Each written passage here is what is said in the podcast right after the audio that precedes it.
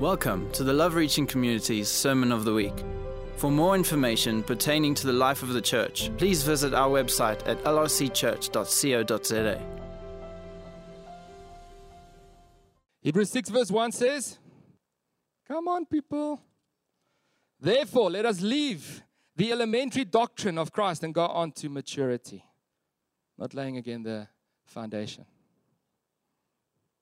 Have you asked yourself, why are we taking you on this journey of maturity as a Limbronian? To grow, to mature. and now you mature, and then what? the aim of the series, the result of this is that we have a bunch of mature people in God, able to walk in the fullness of His Word the fullness of what He calls over them, what He has called them for. To help you in a journey of discovering what you can be in Him. You know, as a child or a minor, there is inheritance for you, but you, as long as you're a child, you, you can't do anything with it. You have a guardian. We've just recently had to change our, our will and testament, our final. And in there, we had to decide what will happen if we had to pass away, both of us, to our children. This thing of guardianship became real. Who do we trust with the future of our children? So, in, in carnal things, we say we there will be a guardian and a trust set up for them.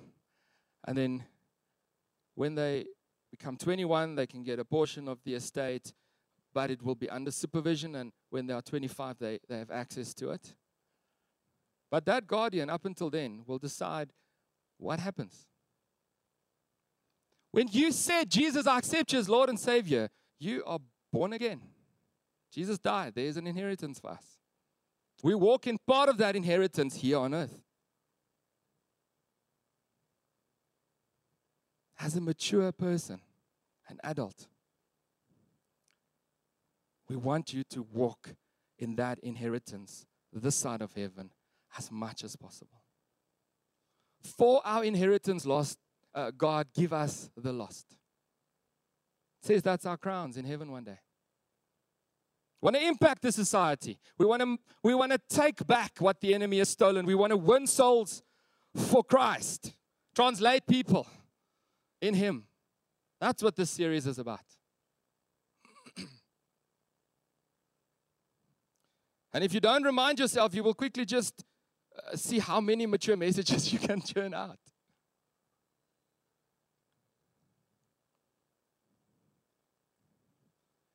Maturity in this, maturity in this, maturity in this, maturity in this, and it.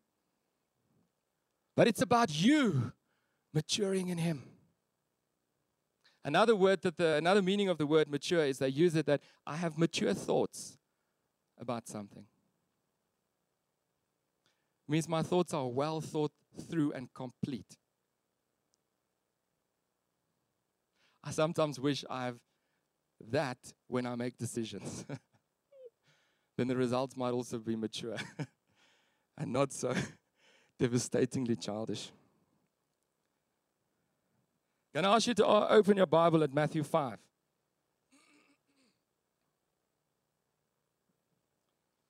Matthew 5 speaks about the Beatitudes, which is lovely. If you, um,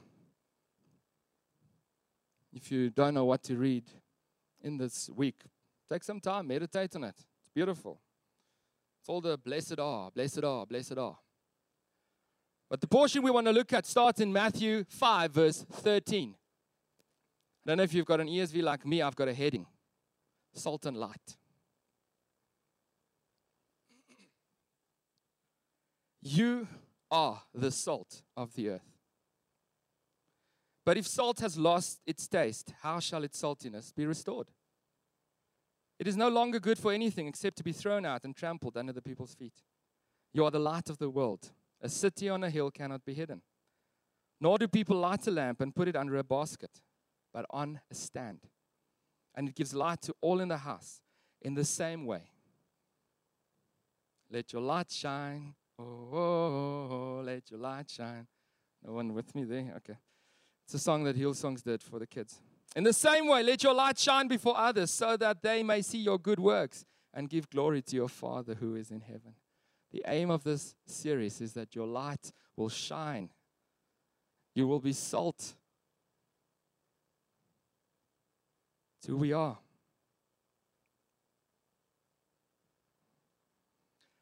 This morning,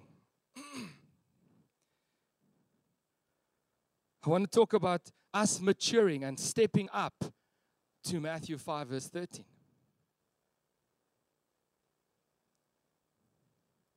Step up.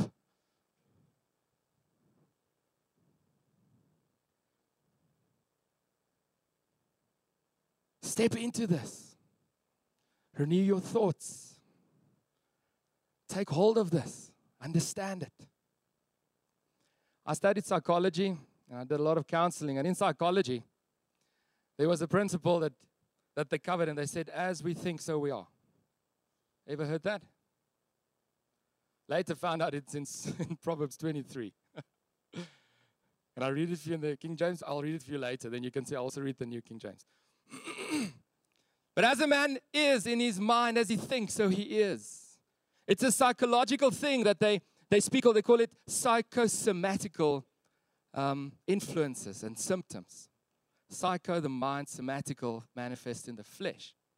So as you think, you, you become sick. That's why people are sick when they are stressed.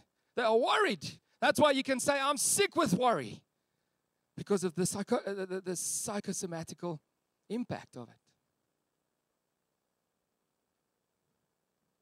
The mind. It's very real sometimes, isn't it?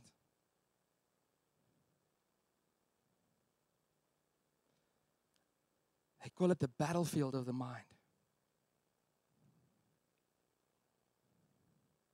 It is probably the most difficult thing to bring into an accountable relationship is your mind, your thoughts. You think of what you think of. And imagine that being exposed to the person sitting next to you right now. It is the most difficult thing when you walk a road of accountability with somebody to get them to open their minds and tell you, This is my thought life.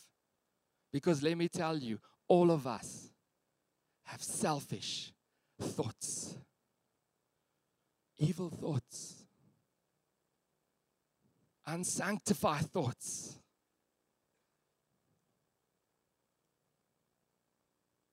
James says, and he warn, warns against it. He says in 1 verse 15, then desire, when it has conceived, gives birth to sin. And sin, when it's fully grown, brings forth death. How many times did it start out as a feeling? Thought about something. Oh, that chocolate would be lovely. I'm craving something sweet. Before you know it, you're driving to the closest garage at half past 10 in the night looking for a whole nut chocolate. They don't have Cadbury. I want Cadbury. I need it. He's screaming at the cashier, Why do you only have beacon? And it all started with the thought of, I need chocolate. I need something sweet. It grows. Our thoughts, what happens here? It's powerful. Walk past something someone, hear half a conversation. In Afrikaans, they call it picking up stompies. Walk past, they say something. Oh, what were they saying about me? Now, blue isn't a good color. Walk past. For the rest, I'm like, I'm, I'm wearing a blue shirt, and people think it's not a good color on me. I'll have to change my wardrobe. I'll go and buy, I'll buy pink shirts. You buy pink shirts. Meantime, three weeks later, you find out they were saying blue is not a good color on a small car. But there's a, a process that happens here, if we have to be honest with one another.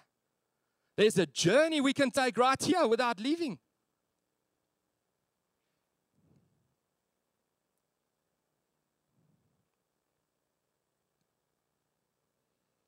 Step up means maturing in our thoughts. getting a grip on what carries on here.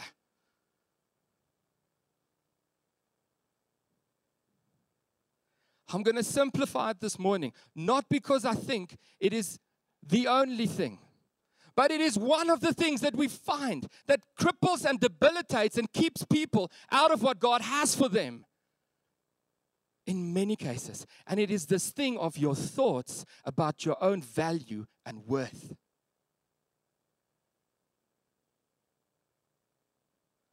You look at people and you say, Do you know who you are? I want to phone people and say, we, we, we miss you on a Tuesday at prayer. Not because we want a hundred extra voices, but because you have intrinsic value and you bring something that I can't bring. You have value, you have worth.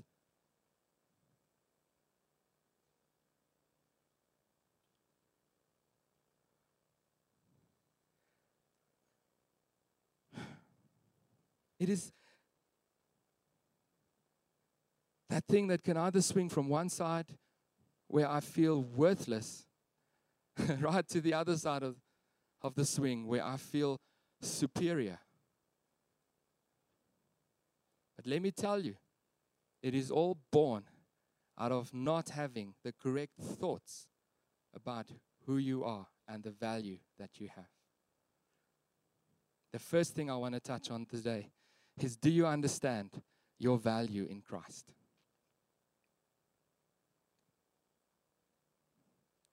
For me, it is the, the foundation, the starting point of understanding value.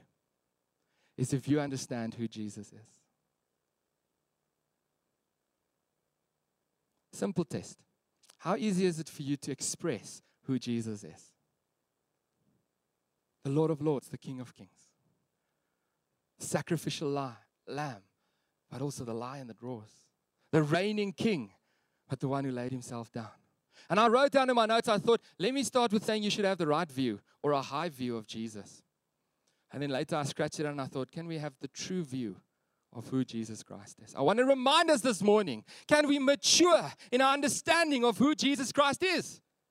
Some people think he was just a person created by God to come and die for humanity. Somebody says he was Jesus and then he became Jesus Christ when he was baptized and the Holy Spirit descended upon him. Somebody says he was just a man. Someone says he was a prophet. He was a wise man. He was a good man. Who is Jesus to you? The Son of God, the light of the world. He wasn't something created by the Trinity, He is part of the Trinity. Father, Son, Holy Spirit, the triune God, the only, only thing that could ever substitute the wrath of Yahweh was Yahweh, the uncreated one. He is not less than. He is not subject to. He is Jesus Christ, the living God. Think about it. It's all good and well when we accept Him as Lord and Savior and we want to be saved from the fires of hell. Then it's okay. Oh, Jesus, you're my Savior. But He is more than Savior, He's the one who creates.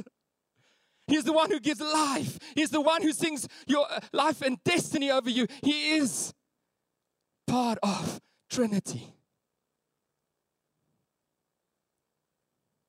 I wonder if I had to challenge you to shout out what He is to you. What will you do? Give me. What do you, what is Jesus to you? Alpha and, Kumela, Alpha and Omega, uncreated. Warrior. Come on, guys. Victorious King.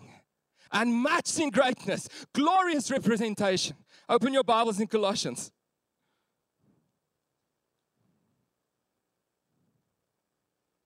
This cannot stand. As a church, we need to mature in who Jesus is.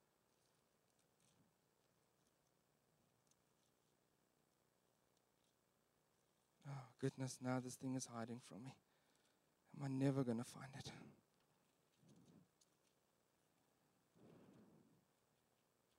There we go.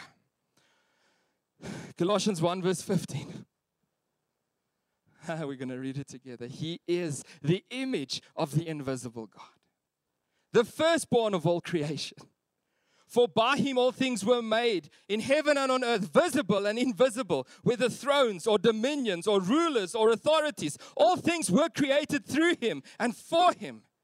And he is before all things, and in him all things hold together. He is the head of the body, the church. He is the beginning, the firstborn from the dead, that in everything he might be preeminent. For in him all the fullness of God was pleased to dwell.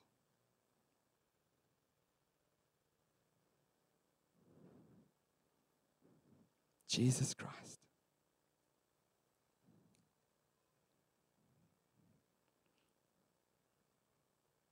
John 1 1. In the beginning was the Word, and the Word was with God, and the Word was God. What beginning are they talking about? He has no beginning, he has no end. What beginning are they talking about? The beginning of us, of creation, but the beginning of you. In your beginning was the Word, and the Word was with God, and the Word was God, and He breathed life over you and into you. You see, if we understand who He is, you can start to understand the value that we have in Him.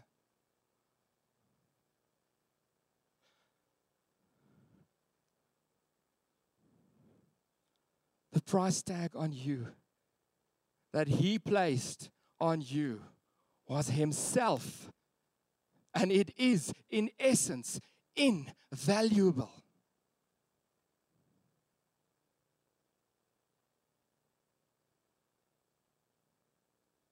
You are in Him so valuable that He gave Himself willingly as sacrifice.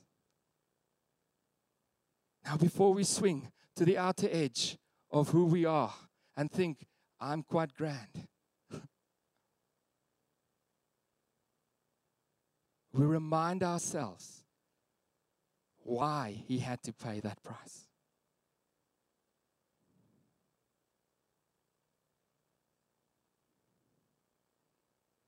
Can you mature in your thinking about Christ?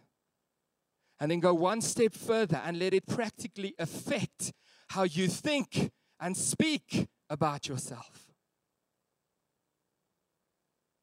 You know, the wonder is people will say, but why are you valuable? Because God says so. Who's God?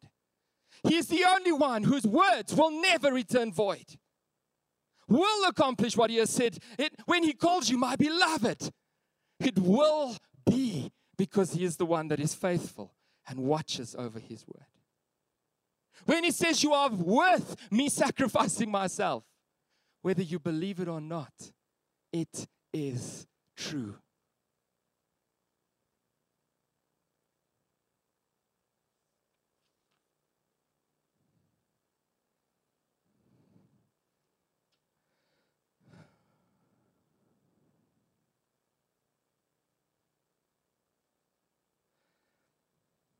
The effects of our thoughts, when they aren't rooted and matured in who He says, is devastating.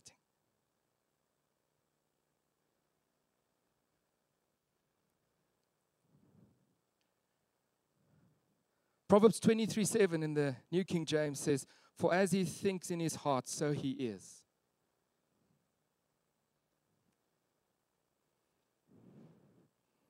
We have to mature in what we think of ourselves. I've seen people not participate because they think so little of themselves. Case in point home groups and prayer meetings. When you aren't there, you are missed. You bring something so unique to that meeting. No one else can fill that space. On a Sunday, when we worship together. It's not great because Marion is smacking those ivories. It's because you participate. And on the other side, we have people that think they are, oh, it's, uh, in any case, I can do a better job than anybody that's participating. And they think they are so great, but they miss the game because they sit and judge on the sideline. I've seen how the people think about this. I ask people, why haven't you done anything? Because I was so scared that I was going to stuff it up. I didn't want to try. But God says, what you bring is enough. Your loaves, your fish is enough. And as you bring it, I breathe over it. and it changes into 12 baskets of leftovers. But unless you renew your mind,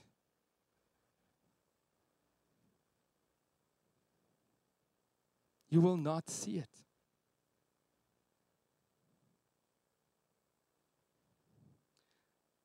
I've seen how people have traded themselves for nothing because their thoughts was i'm not worthy of acceptance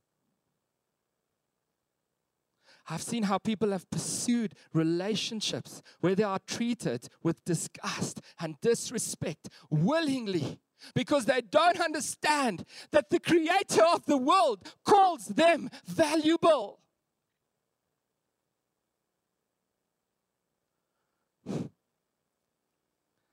I've seen people diminish their worth and their impact.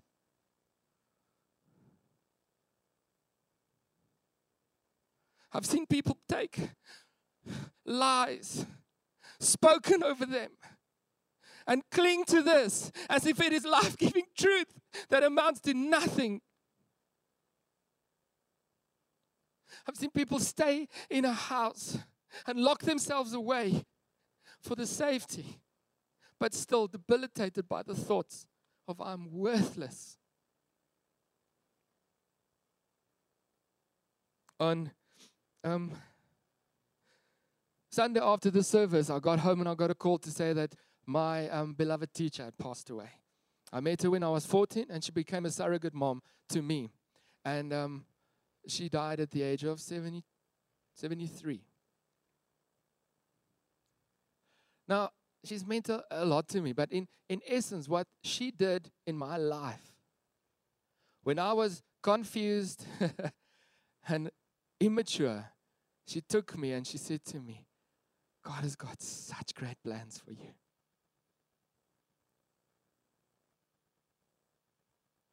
She gave me acceptance and value, but was wise enough to root it in Christ.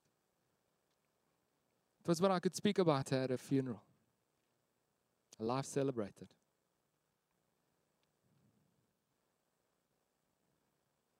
I've seen the effect of lies magnified because people don't understand what they are worth. I've seen people relinquish control of who they are because they don't know who they are. They don't know their value, they don't know their worth. seen people say to me, but if I didn't do this, they wouldn't accept me.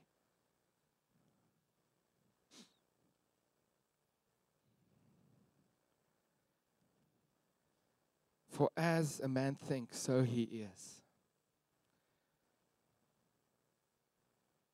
Maturing, practically, how do we change this? and this is the challenging thought. The first step to changing your thoughts about your value and worth is to recognize and admit what you think about your value and your worth. They say the first step to recovery is acknowledgement. If I had to sit with you one on one and say, write out to me in one sentence who you are and what you are worth, Would you give me a biblical answer of what it should be? Or can you be honest with me? And say, I have had knowledge of Him giving Himself for me, And I can understand the theory that I'm valuable because He paid a price for me. But in application, I sometimes miss it.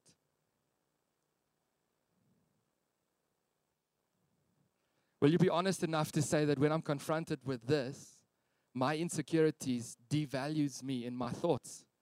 And I, I, I find myself in an awkward state of, I don't know what to do, I don't know what to do.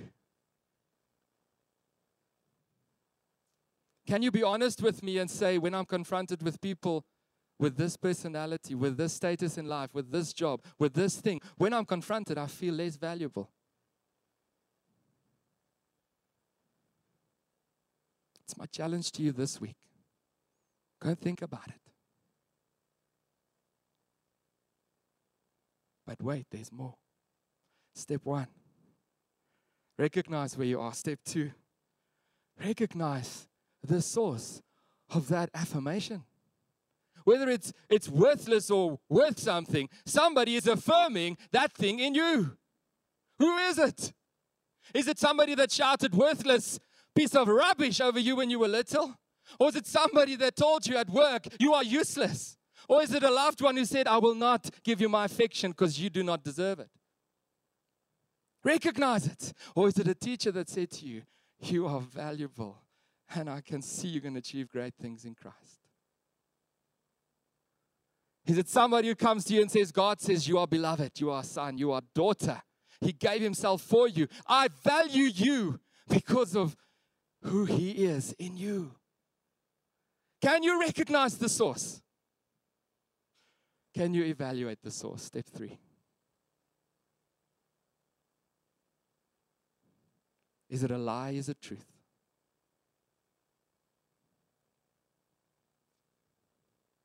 How do I know what is true, what is lie? Whatever does not line up with His word is not truth.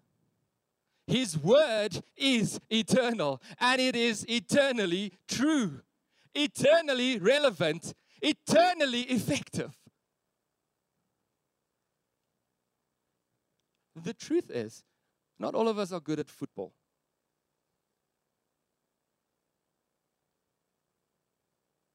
The truth is, not all of us are good at cooking. My wife happened to be superior.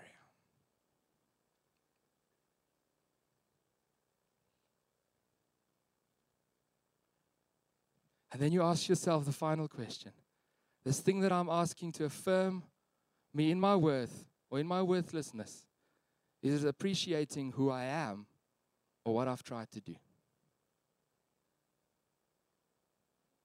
Do you have the steps? Should I repeat it? Recognize where you are. Recognize the source of who says what you are. Evaluate the source for its authenticity. Does it enforce what he says in his word about you? Now, the challenge is some of us will have to go and find out what his word says about us. You are the head and not the tail. You are a conqueror. You are a victor, not a victim. And the last one is Does the voice affirm you for who you are or what you tried to do?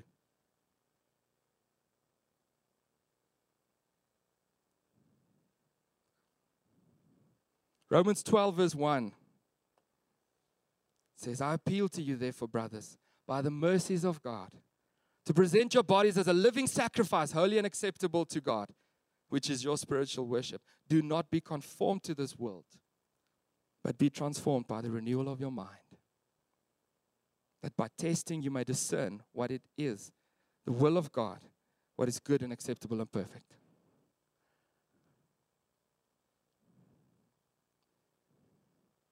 You can meditate on all of the quotes in the best selling self help book on the New York's best selling list.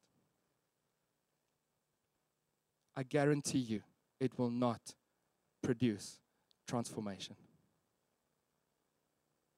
You can meditate for all of your life on one scripture in His Word, and it will renew and transform you daily. His Word is effective. one scripture since the age of 18. You are my beloved Son, in whom I am well pleased. 18. I am 40 in November. 22 years of meditating on that same thing to tell me I am worth something in Him.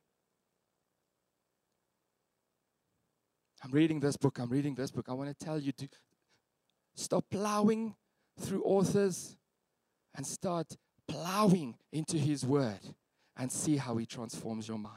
See how He renews your thoughts. See how freedom comes. And He establishes you as valuable and precious. I threw in a fourth point today because I felt generous.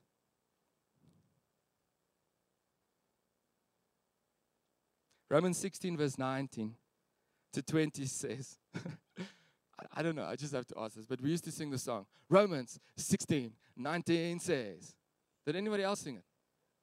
Oh, please just show me somebody. No, nobody's recognized any of the songs. Please, thank you, God. Hallelujah. For your obedience is known to all, so that I rejoice over you. But I want you to be wise in what is good and innocent as to what is evil. I want you to be wise as to what is good and innocent as to what is evil. And then the God of peace will soon crush Satan under your feet. How do you maintain it when you understand the value? You meditate on what is good. I know I make it sound like it's really easy. I've also had a struggle with thoughts. I know what can happen here. I'm, I'm there. Before I know it, I'm in a pit. I'm worthless, useless. And then all of a sudden, I remember what is good? What is good? It's a time when God affirmed me. That was good. What is evil? Thinking poorly about myself. It's a lie.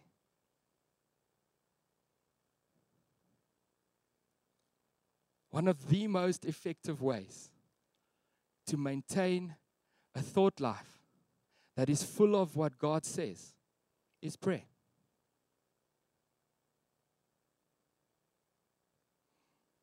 When I was little and younger in church, I hated it when people said, let's go and pray. Like, especially if you grew up in a charismatic church, because somebody would just ramble off.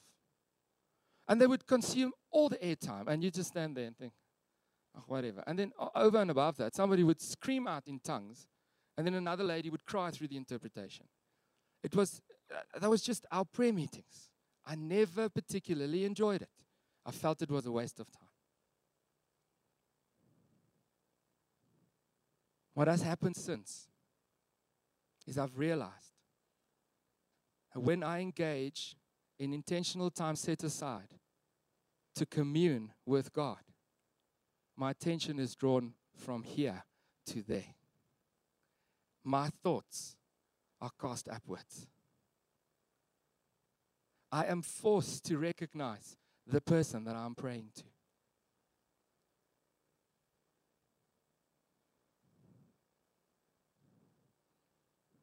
I said sometimes culture points us towards earth ourselves and earthly wisdom. But the Bible that stands counterculture as the eternal kingdom culture says, Let your primary focus be heavenwards. Example, starting to think poorly about myself because my wife hasn't told me what a good looking man I am.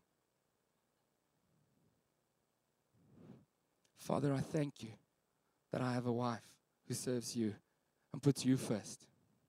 I thank you, God, that she's an incredible wife and an impeccable mother, a woman of God who is worthy of export.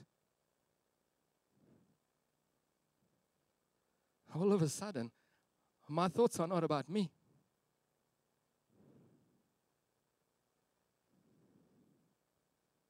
I'm going to challenge you this morning. We're going to do a little bit of a practical thing. Are you okay with that? Do you trust me? Let's start there. Do you trust me? Okay, cool. So, what we do at prayer meeting, for those that haven't been, is we divide into groups. Normally gather in groups of like five to eight.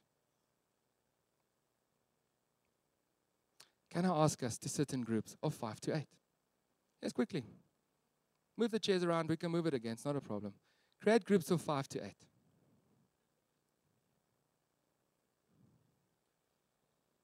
There we go. That's amazing. You can see all the people that come to prayer meeting know exactly how it works. You take a seat and you turn it around, and there's a circle. Amazing. Safe space. If you're with somebody you don't know, this is a good time to just introduce yourself and say, Hi, I'm Johan. I'm a Christian. I love Jesus. Let's start there.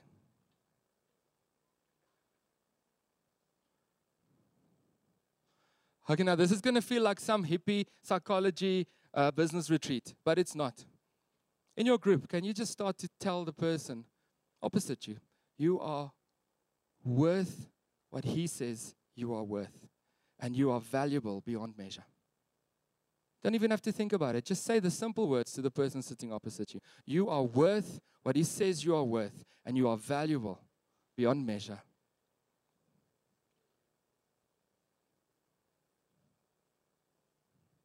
Say it. Some of you are still thinking this is a game. Say it with intention. Mean it. You are worth what He says you are worth, and you are valuable beyond measure.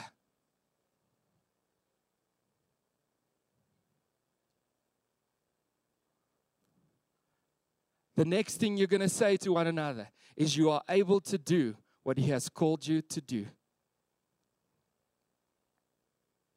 Simple.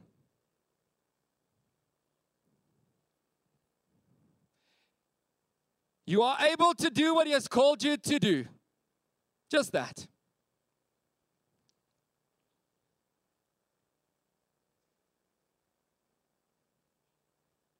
His promises over you are yes and amen.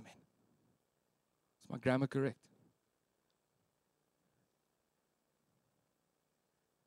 Here we go.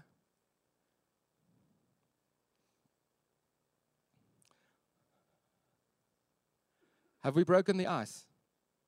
You guys comfortable with one another? Yeah, yeah. Some heads going Indian, yes. Not so sure. I want you to take a moment now in the safety of your circle. Sit back and hear his voice speak over you. Close your eyes in your circle.